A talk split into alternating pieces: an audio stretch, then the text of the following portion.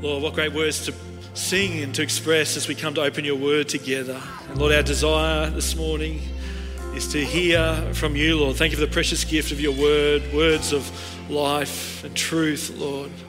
Lives that transform our lives, Lord. So we just want to pray now as we open our hearts to you that you'd speak to each one. You'd lead us as your people, we pray. We'd be open to all that you have for us, we ask. We pray this in Jesus' name. Amen. Please be seated. Want to add my welcome to you. It's so great to have you sharing with us, particularly if this is your first time joining with us here at Bridgeman. Trust you'll feel right at home with us. Those linking in online as well, great to have you connecting in. Uh, my name's Nathan. I'm the senior pastor here at Bridgeman, and it's a real joy to be um, sharing God's word with you this morning as we continue in this series we're in in the book of Jeremiah. And over the last few weeks, we've just been seeking um, God's heart, asking the Holy Spirit to speak to us through this book, through Jeremiah's life, his, his witness, the words of truth contained here. And if you're just linking in with us today, I want to give you a quick recap of the context of Jeremiah. Jeremiah was a prophet who spoke in the period around 600 BC. And he lived in uh, very troubled and turbulent times. There was a shift taking place in the world at that time amongst the global superpowers, and Assyria had been the dominant world power for um, at least 100 years, alongside Egypt and Babylon. But there was a shift beginning to take place, and Babylon was rising to ascendancy. And Israel, God's people, were caught up very much so in the middle of all of this that was taking place. But it wasn't only these external influences that were having an impact and causing a lot of trouble and turmoil. It was also things that were taking place within Israel itself. There was political, social, financial, and moral decay that had led to the, to the nation's demise. In a very short period of time, in fact, things had been going downhill. It sounds a bit familiar, doesn't it, when you listen to this context? Things are very relevant, what we're looking at here in Jeremiah for us today as well. People were living uh, with much fear, much uncertainty about the future. And there was this underlying, this pervading sense of um, just lostness and hopelessness um, that was prevailing. And uh, the reason for all of this taking place, the, the, the, scriptures tell us it was because the people had turned from God and they'd begun living for themselves. And God had called Jeremiah to step into this situation and minister to the people, proclaiming God's truth and to be a light in the darkness and bring hope where there was so much hopelessness. And uh, he, this is, was a key theme, as we've seen, a key theme of Jeremiah, in fact, that Jeremiah would come to say, There is hope for the future if you will turn to God, if you'll turn to Him. There is a hope. And this call for Jeremiah certainly wasn't a, a call to a comfortable and easy life, that's for sure. It was a really tough and costly call for him. There was a lot of opposition and hardship that he would face along the way. Uh, when you read Jeremiah, you quickly realize just how full on, just how costly this call was for him. Jeremiah's reputation was continually undermined right throughout. In Jeremiah 20, we read that he was beaten up and he was put in stocks. In Jeremiah 26, we read that death sentence was pronounced over him. In Jeremiah 36, we read that all of his work, as he'd recorded God's word to him on scrolls, which would have taken a lot of time, the scrolls where he had recorded this were burnt up by the king. In Jeremiah 38, we read that he was left to die in a cistern. And perhaps worst of all, despite all of this cost, all of the hardship he endured, he didn't see much fruit, if any, in fact, from his ministry. And we know that there were some pretty dark moments for Jeremiah where he um, let God know how he was feeling, saying, God, this is not what I signed up for. This is not how it was meant to unfold. And we read of these moments where he just felt like giving up, really dark times for him. But despite all the challenges and the seeming unanswered prayers and the lack of fruit, he just kept going, Jeremiah. He kept persevering in faith. He kept showing up again and again. He stayed the course. He was in, uh, just continued to follow in faithful obedience despite everything around him. And this is a key theme of the book of Jeremiah this persistent and persevering faith that we see demonstrated through his life, through his testimony. This, this way he was able just to keep showing up. And there's something significant about just showing up, isn't there? There's something actually quite powerful in that. I was reading recently about a personal trainer and uh, how he helps people. It was an interview that was recorded, and the interviewer asked, What do you say to your clients when they're struggling to keep their commitment? What do you say when they feel like giving up? And he said, I simply tell them, just show up. That's what I say to them. In fact, he said, hanging on the wall of my gym, I have this big sign with bold letters that just read, just show up, is what he said. He says, just showing up makes a statement. It says, I'm here. I'm not doing things the way I've always done them. I'm not giving up. How true is it? Just showing up can be incredibly powerful. You know, I think the, the same can be true of our spiritual journey. There's so much to be said for just showing up, just being there in God's presence with God's people, worshiping together, getting into those groups together with others, just showing up. In chapter 25, at the very center of the book of Jeremiah, and right the midpoint of Jeremiah's prophetic career, is this word persistently. And we see this word again and again across the entire book of Jeremiah. In Hebrew, the word is hashkem, which is quite significant. I'll come back to that in a moment. But this word persistently, listen to Jeremiah 25, verse 3 to 5. This is what it says For 23 years, from the 13th year of Josiah, the son of Amon, king of Judah, to this day, the word of the Lord has come to me, and I have spoken persistently. There's that word, persistently to you. But you have not listened. You have neither listened nor inclined your ears to hear, although the Lord persistently, there it is again, sent to you all his servants, the prophets, saying, Turn now, every one of you, from his evil way and, the, and evil deeds, and dwell upon the land that the Lord has given to you and your fathers from of old and forever. 23 years of pouring your life out and praying for breakthrough and ministering and seeing very little response, if any. It's pretty discouraging when you're in that place, isn't it? And yet we see Jeremiah, he just keeps persevering, he keeps sharing, he keeps ministering faithfully day in, day out. He's only halfway through his prophetic calling at this point. He still has another 20 years to go, we know from, the, from looking at the book of Jeremiah.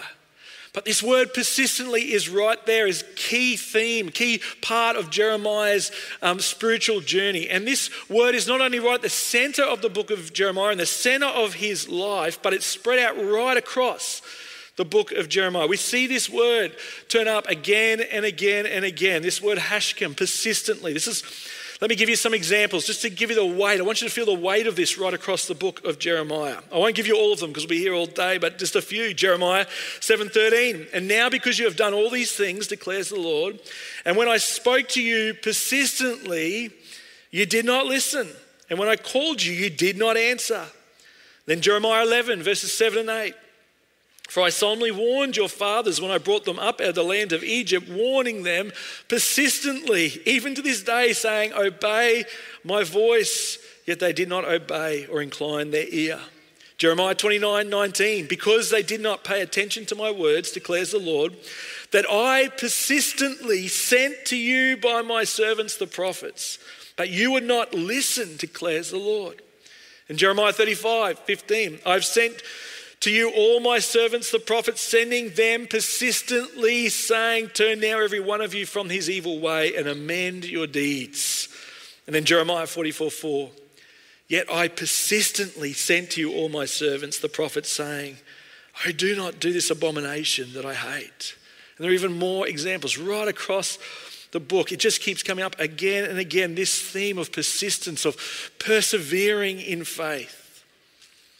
Now, I don't know about you, but when I read this, it doesn't sound particularly exciting or appealing to me. Persistence, perseverance, it sounds fairly dull, showing up, doing the same things again and again. It sounds a bit routine, uh, monotonous, tedious, wearisome. Uh, these are the sort of things that come to my mind. And let's be honest, words like this, words like commitment and patience and persistence and perseverance, they aren't exactly buzzwords in our culture today, are they? Definitely not. In fact, I read something from Carl Faze recently that said the following. It was titled, Good Things Take Time. And this is what he said We live in such an instant society. We stand in front of microwaves wondering what's taking so long. We hate lines and waiting in queues on the phone, and, and on the, waiting on, in queues on the phone drives us nuts. Right now, waiting for the coronavirus crisis to be over is testing all of our patience. But the one time I actually, appreciate waiting is for a good coffee, he says. we all know that we can make instant coffee, boil the kettle, throw in the instant granules, and there it is coffee. But there is something special, either in cafes or at home, about waiting for a great coffee. Standing in the queue while the aroma of fresh coffee wafts over us. You get to do this later on. We appreciate the wait as we know the result is well worth it. And then he says this He says, This is a small but significant reminder that the things in life that really matter take time. The growing of deep relationships, the crafting of mature character in our lives, and the growth of personal faith. Maturity in our faith, he says, is not going to be instant. God is slowly and assuredly modeling and building us. Don't give up too soon. Allow God time to build your faith. It's like great coffee, worth the wait. so true.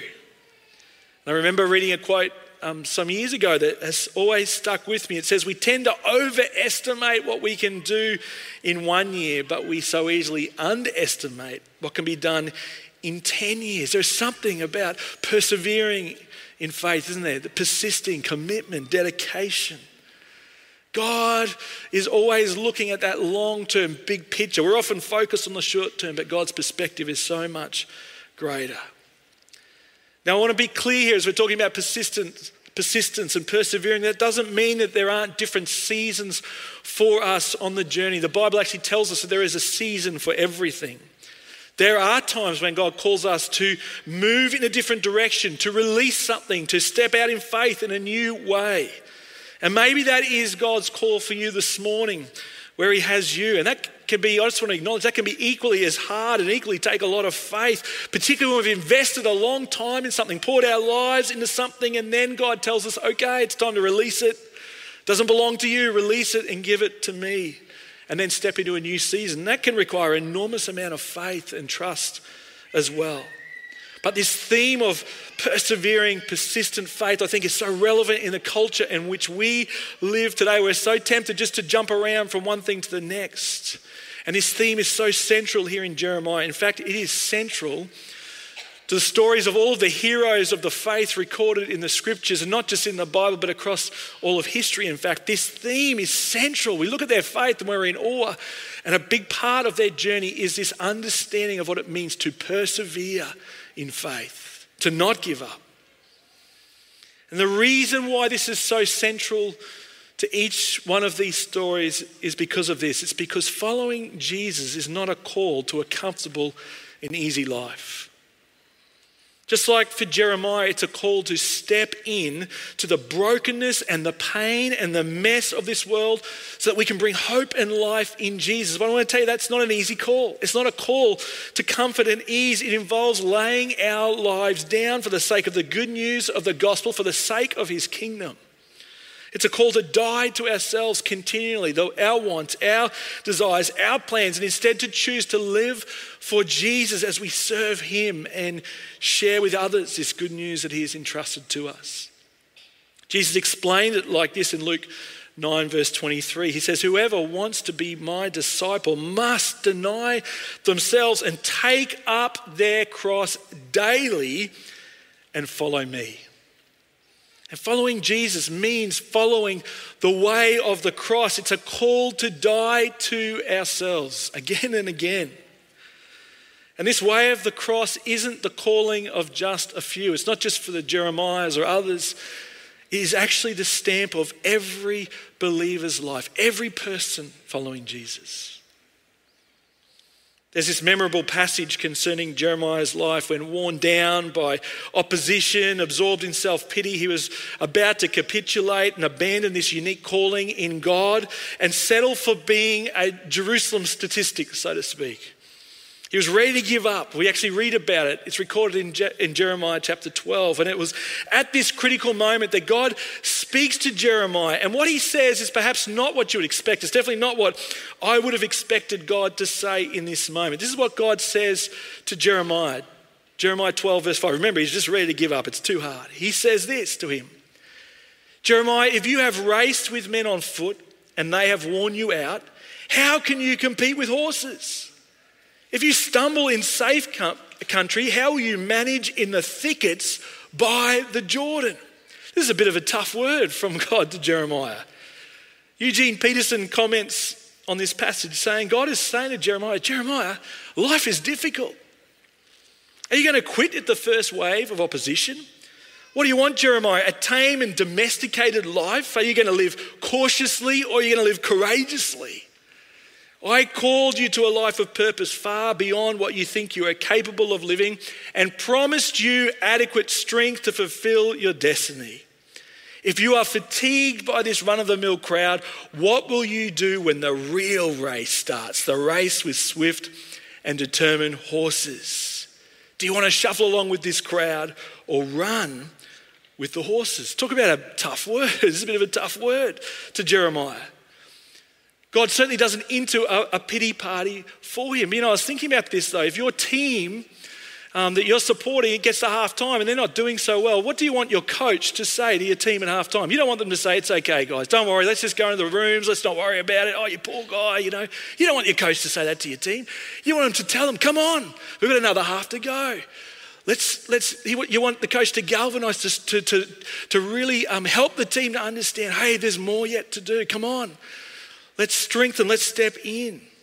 And God does the same for Jeremiah at this, this point, the halfway mark, in a sense, of his journey. He says, Come on, there's more to come. And Peterson continues, he says, It's unlikely, I think, that Jeremiah was spontaneous or quick in his reply to God's question. The ecstatic ideals of a new life had been splattered by the world's cynicism. The euphoric impetus of youthful enthusiasm no longer carried him anymore. He weighed the options, he counted the cost, he tossed and turned in hesitation. And the response when it came was not verbal but biographical. His life became his answer. He said, I want to run with the horses. This was Jeremiah's response. Some time back, I came across the story of Adoniram Judson in a book that I was reading. Um, Judson, maybe you've heard his story. Judson was a, um, a, missionary to Burma where he established 63 churches and personally led over 6,000 Burmese to faith in Christ. But it wasn't easy, that's for sure. He was 22 when he made the decision to leave America to become a missionary and he set sail for India.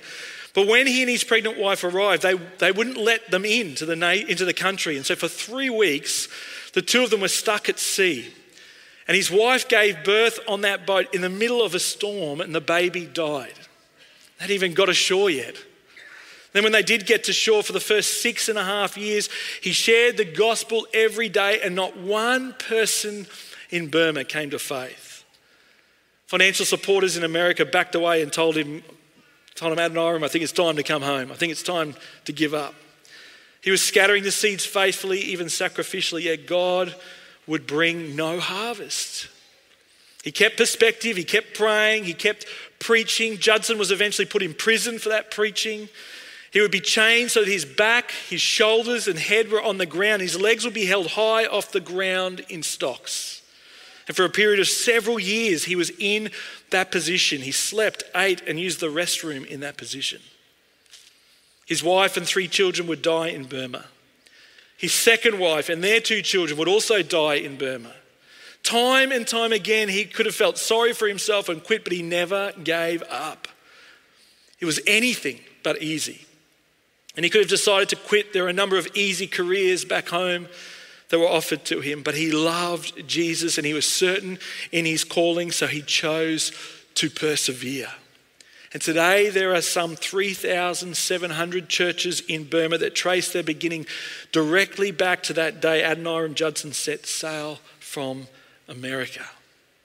Talk about persevering faith. Talk about counting the cost and running with horses.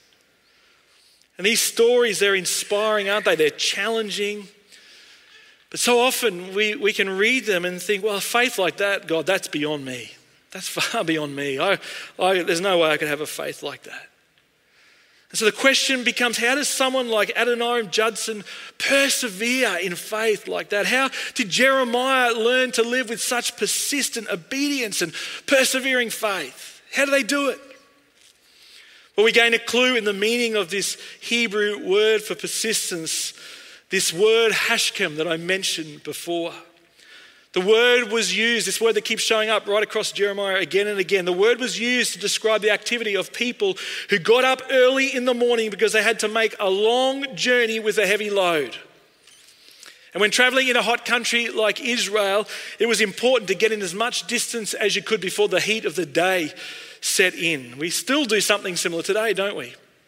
Just recently, as a family, we did a trip, a driving trip out to Longreach and Winton. And on the first day we left, we had to drive seven hours in the car.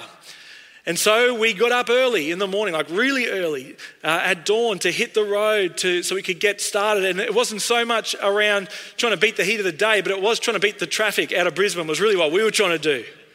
But we still do a similar thing. We get up early to start the day's journey. And literally, this word hashkem has a, has a sunrise in it. it. it's, it's a key part of, of the root of this word. And a number of Bible scholars have made the connection between the word hashkem and Lamentations 3, verses 22 and 24. According to tradition, Lamentations was also written by Jeremiah the prophet. And so I want you to listen to these words and see this key that we, we capture here as to how Jeremiah was able to live in such persevering, persistent faith despite all the obstacles he faced. This is what Lamentations 3 22 to 24 says. Jeremiah, most likely speaking here, says, Because of the Lord's great love, we are not consumed, for his compassions never fail. They are new every morning. Great is your faithfulness.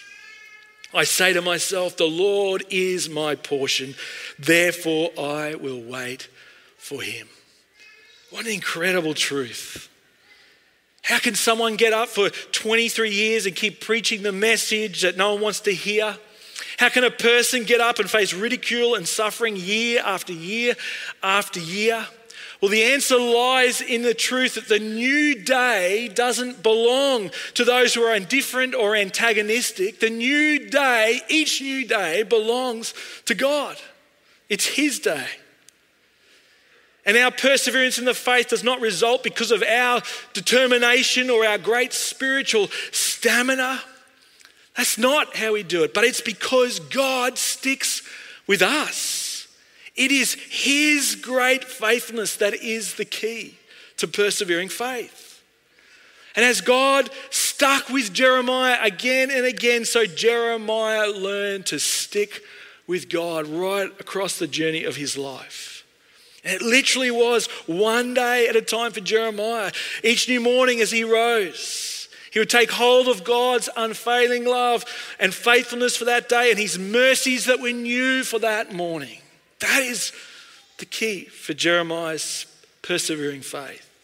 And that is what brought the steadiness of purpose, that grew a resilience in his spirit, which became stronger and stronger in the midst of every setback and suffering of those 23 years and the next 20 years that were still to come for him. Just last Sunday, I was talking to uh, a couple here in our church, Andrew and Yolanda, who served in, in, uh, in Ghana for a number of years. They're actually here in the service with us this morning. And they were just telling me a little bit of their journey of some of the years that they spent over there. And they were very excited, just could so resonate with Tim and Mel as they shared with us last week as part of our missions conference. And Yolanda was sharing with me how at one particular point in time, it was just all too much just wave of challenge after challenge. Regularly, their lives were at risk. They were telling me just a couple of stories that I was sharing with them. And she said to me, I remember driving in the car one particular day and just pouring our heart out to God, saying, God, this is too much. I can't do this anymore. It's just one challenge after another after another. This is too hard. I'm overwhelmed. I can't take anymore. I give up, God. And she said, No sooner had she expressed this prayer of her heart to God. As she was driving along, she saw a big sign on the side of the road. A big sign, not a little one, but quite a big one. And on that sign were the words in big print Don't give up. And Yolanda couldn't believe what she was seeing, but she knew in her heart where it was coming from. It was God speaking to her, saying, Hey, I'm with you still. I'm still here. Don't give up. Keep pressing on. And you can hear so clearly in that story, can't you, that, that our perseverance in the faith is not because of our determination. It wasn't because of Yolanda's determination, her great spiritual stamina. It was because she realized, was reminded again of God's great faithfulness. That God sticks with us. He never leaves us, He never forsakes us. It is His great faithfulness, His steadfast love that is the key to persevering in faith and, and obedience. You know, I was thinking about this message for us as a church. Next year, we're coming up to 30 years of ministry in this community and beyond. And over this time, we have held thousands of prayer meetings, hosted hundreds of community events, given away um, hundreds of thousands of dollars to help others. We've welcomed thousands of people uh, here onto the property, stepped forward in faith to plant churches. We've established new ministries. Hundreds of connect groups have met together to study God's word. Countless courses have been run. A lot of toilets have been cleaned. I was thinking about that over the years. A lot of toilets. Floors vacuumed, chairs stacked, um, grass mowed, hedges trimmed, cars directed, people welcome, kids programs run. Just so much has been poured in over that time. And I was thinking, Lord, 30 years, that is a long time and that is a big effort and that is a lot of work. All these things, they take energy, don't they, and effort. They take a lot of cost and sacrifice along the way. And now, added to that, I was thinking, God, 30 years is a long time. And now COVID's come along and just complicated things, a whole lot more challenges added to the list. And I was thinking, well, maybe, God, it's time to take a bit easier. Maybe it's time to so let's pull back a little bit. After all, we've got a good reason to pull back with COVID, everyone would understand. Interestingly enough, we were talking about our Christmas lights outreach around the lunch table about a month or so ago now. Just somehow came up in conversation. We're talking about how we would do our lights. Could we do our Christmas lights? It would be risky to try and, you know, host, host an event like this with, you know, could come into lockdown any time. We could, lose a considerable amount of money if you book things in and then you have to cancel it. That's always a big risk. Um, how would we, you know, welcome people with the restrictions we'd be under? All this extra planning and measures we need to put in place. As we're talking about, I'm thinking, man, it's going to be, it's going to be a challenge. It's not going to be easy this year to do it, if we can do it at all. There's a lot of extra effort, a lot of risk involved. And so after lunch, as we were just talking about, I decided to go out for a bit of a walk around the property just to see what might be possible, how we could think creatively around it. And Pastor Peter came with me for a walk, and together we were just walking around looking at the options. And uh, we've been over in A2 looking at the space over there. And as we were walking back over towards the entrance to A1 here, um, Kirsty Williams, one of the young adults, actually just walked, happened to be walking out of the entrance to A1. I think she'd been in a meeting or a prayer meeting or something, and she was coming out. And as she saw us, she um, came directly to us. We could tell that she wanted to talk to us. And uh, she had no idea what we were doing, what we were walking around at the time doing. But she came up to us. She said, Oh, I'm so glad I saw you both. As soon as I saw you, in fact, she said, I knew I had to share something with you that God had put on my heart. She said, several weeks ago now, I had a vision of Bridgie at the Christmas lights with lots of people around, and God just kept repeating to me, It will happen. It will happen. It will happen. She said at the time, I wasn't really sure what this meant. It seemed a little bit strange to me, but I just wrote it down and sort of disregarded it. But she said, then just last week, I was catching up with my mentor, Kathy, and I happened to mention it to her, and she encouraged me, saying, God's entrusted you with this, this vision. Be faithful to God. Just tell Nathan, and Nathan can do with it what he wants. And Kirsty said, I still was not really feeling super comfortable about, you know, sharing it. It's not really who I am. And so she said, I prayed to God. I said, God, well, if, this, if you really want me to share this, would you give me an opportunity just to share it with Nathan? And she said, as soon as I walked out that door and I saw you walking to me, I knew God had just opened up this opportunity. So I want to give you this vision this picture of the Christmas lights, God said, It will happen. It will happen. Well, Kirsty had no idea what we were doing. Here we are walking around the property from a random, seemingly random discussion at the lunch table, saying, God, what do, what do you want for the Christmas lights? How are we going to do this? Can we do this? And God, in that moment, would send Kirsty out to Peter and myself to tell us this vision to say, It's going to happen. This is my heart. I long for more people to come to know me. Yes, there's going to be challenges. Yes, it's going to be not always easy at times. Yes, there's going to be costs involved, but this is my heart. And I thought, what a picture again of the faithfulness of God. How good of God to give us as a church that picture. This is what I'm talking about His great faithfulness, His steadfast love. This is how you persevere in faith. You press into Him, you stand firm on who He is, His, his steadfast love, His faithfulness, His mercies that are new every morning. And I want to tell you, I walked away from that and I told Kirsty, well, Kirsty, this is the story. And she was encouraged, having obediently followed the, the prompting that God had given her. But what a story for us, church, to strengthen us afresh. And I realized walking away from that that, that God is calling us as a church afresh. He's calling us to keep going to stay the course. God's not finished yet. There's so much more that He longs to do. And yes, challenges will come. And yes, there will be sacrifices required. There'll be opposition at times. It's going to retire, require a lot of energy and effort and perseverance. There is a cost involved. And yes, there's going to be hurts and pains and disappointments along the way because we are all broken, sinful people in need of God's sanctifying and healing power in our lives. That's the reality. And there'll be a lot more toilets to clean and floors to vacuum and chairs to stack, gardens to weed, people to welcome, resources to give away and to sow into sacrificially. And you know what? A lot of it is pretty mundane, repetitive, ordinary stuff where we just show up. But is it worth it? You bet it is. It's so worth it when a person is blessed in Jesus' name, when a person comes to faith and is set free and finds forgiveness and hope and healing in the name of Jesus, when a community begins to be transformed by the power of the Holy Spirit, where this pervading hopelessness is overcome with the light and the love that is found in the gospel of Jesus, is it worth it? It's so worth it. When we hear those baptism stories of lives transformed, by the grace of God, is it worth it? It's so worth it. You know, when we get to heaven, which is our true home, isn't it? We're just passing through here.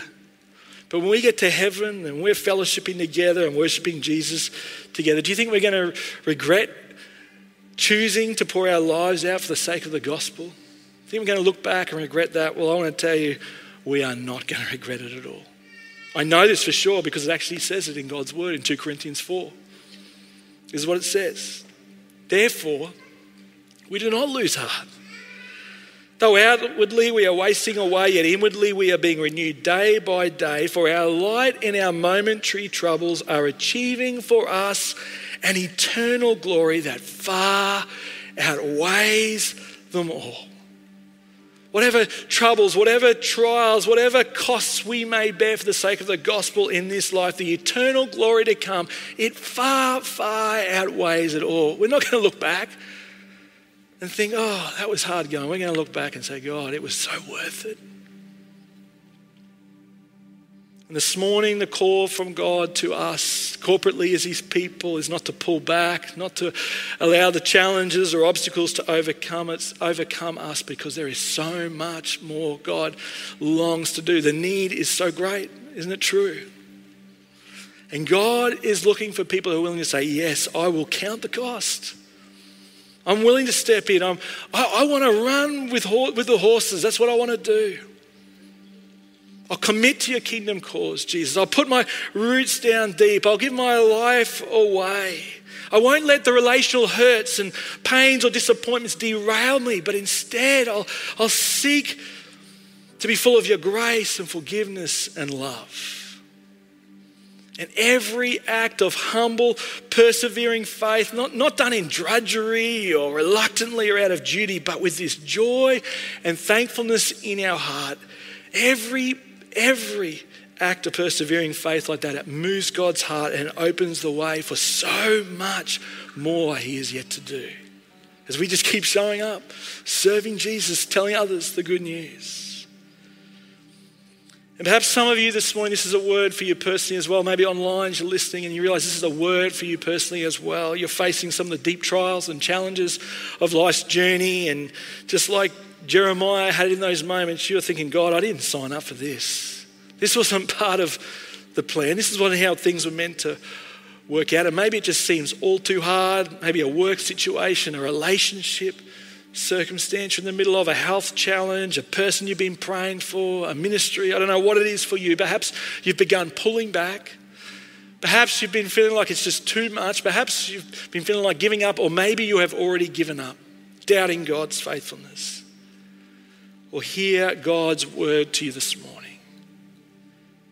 Because of the Lord's great love, we are not consumed, for his compassions, they never fail. They are new every morning. Great is his faithfulness. Great is your faithfulness, God. I came across this anonymous piece of prose as I was preparing for this message that just sort of resonated with me. Now, I'm more left brain, analytical, logical, and um, creativity is not really my main gift. And I, I was keen maybe for someone a bit more creative than me to read it, but I couldn't organise it because I was, had it all organised too late. But, so you're stuck with me this morning is basically what I'm saying. But I want to read this to you. I just want to allow the Spirit of God just to speak to you through this. This is what it says. I'm part of the fellowship of the unashamed. I have stepped over the line. The decision has been made. I'm a disciple of Jesus Christ. I won't look back, let up, slow down, back away, or be still. My past is redeemed. My future is secure. I'm finished and done with low living, small planning, smooth knees, colourless dreams, tame visions, mundane talking, cheap living, and dwarf goals. I no longer need preeminence or prosperity or position, promotions, plaudits, or popularity. I don't have to be right, first, tops, recognized, praised, regarded, or rewarded. I now live by faith, lean on His presence, walk by patience, live by prayer, and labor by His power. My face is set, my gait is fast, my goal is heaven. My road is narrow, my way rough, my guide reliable, and my mission clear. I cannot be bought, deluded, or delayed. I will not flinch in the face of sacrifice, hesitate in the presence of adversity, negotiate at the table of the enemy, or meander in the maze of mediocrity. I won't give up or let up until I have stayed up, stored up, prayed up, paid up, and preached up for the cause of Christ. I am a disciple of Jesus. I must go till he comes give till I drop, preach till all know, and work till he stops me. And when he comes for his own, he will have no problem recognizing me. Amen. Amen. Amen. Let's run with the horses, church. This is God's call for us to persevere, to step in, because it's so worth it. Will you stand with me as we pray together?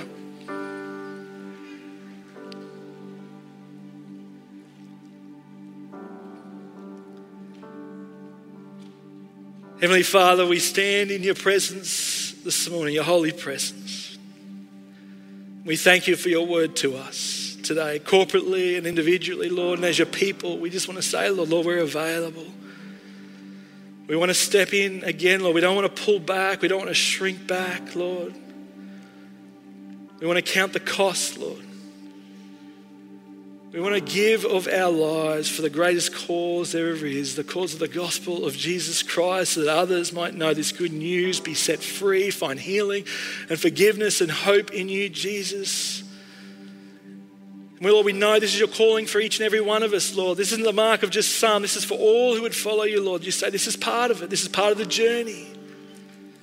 And as we persevere in faith, as we press into the things you have for us, oh Lord, the blessing that can come as we don't give up. We keep trusting in you, Lord. And we want to declare, Lord, this isn't about our spiritual stamina, our determination, Lord, but this is about you and your faithfulness to us, great God. This is about your steadfast love. And so, Lord, we press into that afresh this morning. We stand on that afresh this morning. Thank you for that beautiful affirmation for us as a church you gave to us, Lord, to remind us of your steadfast love and your great faithfulness. That word you gave to Kirsty for us for this very season that you're calling us into. Oh, Lord, we want to, we want to see a blessing poured out in this community, Lord. We want to see hundreds, thousands of people come to hear the hope this very Christmas, we pray, Lord. We know, Lord, that there is a hopelessness, a lostness that pervades our culture, Lord. We sense it, we see it, we know it, we hear about it all the time. So, Lord, we want to step in, just like Jeremiah, we want to step into the pain, the brokenness of our world. We want to bring this message of hope and life in you. And so, Lord, I want to say thank you. Thank you for so many who have given sacrificially, poured their lives out, cleaned toilets, vacuumed floors, just showed up again and again and again over the last 30 years, Lord. And again, we say, Lord, we're available. We want to step in again because there is more you are yet to do. So much more. Lord, I want to pray for some personally. I know this has been a word for today. In the midst of the trials of this life, Lord, the challenges that can so easily overwhelm us. Well, Lord, I pray you bless them this morning. Strengthen them this morning, Lord. Strengthen them.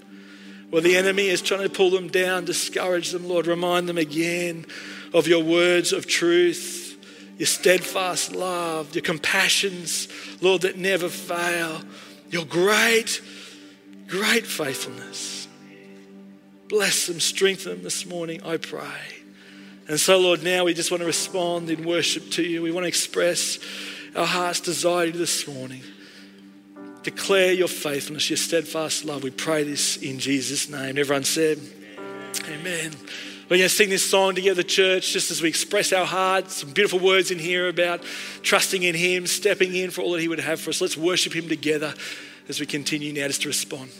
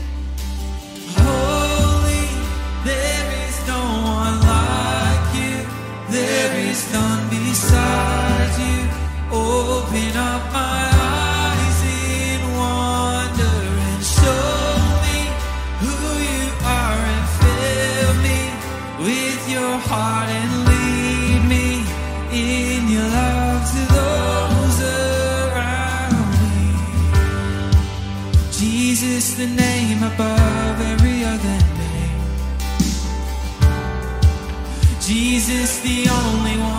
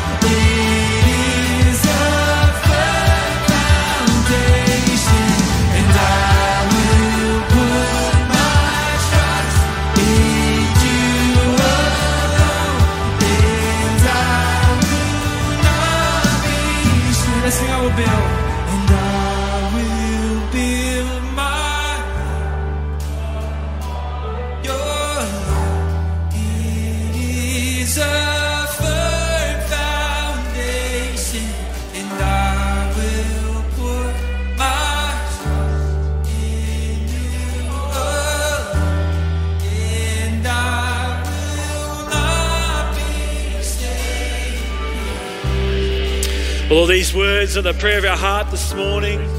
We put our hope, our faith, our trust in you alone, Lord, the foundation that you have given to us, sure and steadfast. And so, Lord, I pray a blessing on each and every one, Lord. You know all the individual situations and circumstances, Lord. Bless, strengthen us as your followers to live for you wherever you've placed us, I pray. And so, Lord, we just want to tell you we love you. Thank you for the opportunity to be caught up in your incredible plans and purposes. And Lord, I just pray you'll bless and help us and lead us this week, we ask. We pray this in your name. Amen. Please be seated. So good to have you sharing with us today. A reminder just if you're new, we have our connections lounge up the back. You're welcome to connect there. And if you'd like prayer, our prayer team will be down the front here. They'd love to pray for you today online. You can email through to prayer at bridgman.org.au. But God bless you. Thanks so much for sharing with us.